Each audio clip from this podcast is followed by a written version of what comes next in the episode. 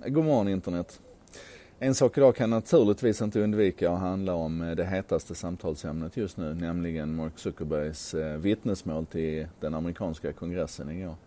Under fem timmar så grillades han av 44 senatorer. Det pratas om att det var en rekorduppslutning.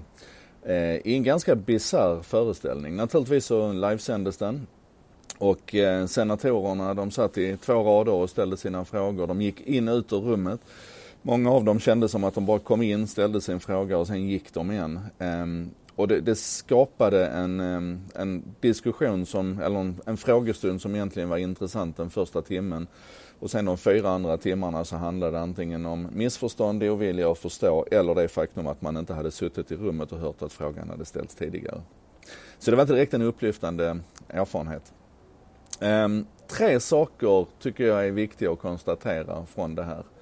Eh, och det första är att eh, i min uppfattning så skötte Mark Zuckerberg sig alldeles utmärkt. När börsen stängde efter, vad kan det ha varit, två timmar ungefär av förhöret så hade Facebook gjort sin starkaste ökning på, på länge så det känns som att marknaden håller med mig. Nu får vi se vad, vad de användare säger som faktiskt bryr sig om det här, om de också är positiva till det. Men jag tyckte han gjorde ett starkt intryck. Det fanns frågor där han kanske vacklade lite grann. På frågan om Facebooks monopolställning till exempel så så kunde han inte välja någon tydlig konkurrent. Men där såg vi också problemet med den här frågeformen där senatorerna har fem minuter var på sig. För att det är en komplex fråga naturligtvis hur det ser ut med Facebook, Facebooks monopol. Men han fick liksom inte chansen att, att vika ut texten så som hade behövts för att förklara det.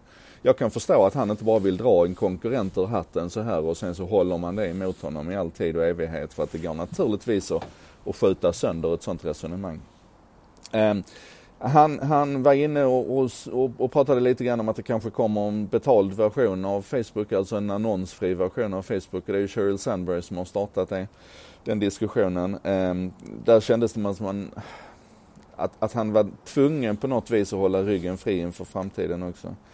Um, och sen är det det här med var gränserna ska gå någonstans mellan att vara en teknisk plattform och vara en plattform med publicistiskt ansvar och var går gränserna för hate speech och sådär. Och där, där var det tufft och det beror ju på att de frågorna är jäkligt komplexa och inte passar speciellt bra i ett fem minuters format.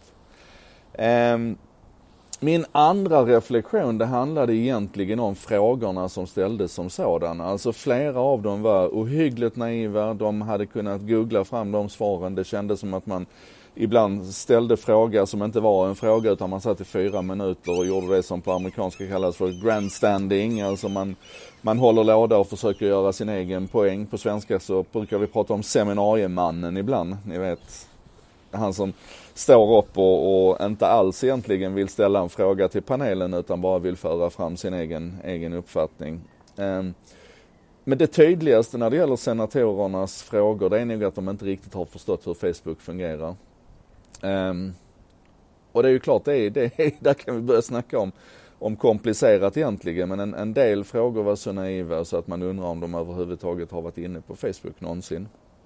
Uh, så det var mycket så att, att, att det gick runt där. Och min uppmaning till alla här egentligen det är att, att faktiskt göra det jobbet. Att att inte bara ytligt betrakta rubrikerna utan försöka sätta sig ner och fundera på vad är det som händer. Och, och till exempel så får jag myrkryp varje gång någon säger att Facebook säljer data. Facebook säljer inte data, de säljer inga personuppgifter.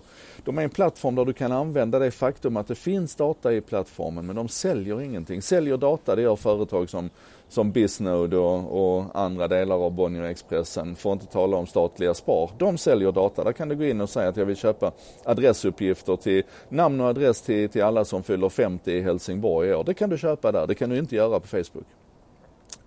Um, och det tredje och kanske viktigaste det är att vi nu fick svart på vitt. Nej, Facebook lyssnar inte i din mikrofon och använder dina, dina konversationer, när du inte Facebookar, använder dina konversationer för att, för att samla in data om dig och rikta annonser till dig. Det har varit en konspirationsteori under en herrans massa år nu. Det har till och med varit ett föremål för diskussion i Reply All. Så det, liksom, till och med i sansade kretsar så har man lagt den här diskussionen på bort. Här fick vi ett klart nej ifrån Mark Zuckerberg.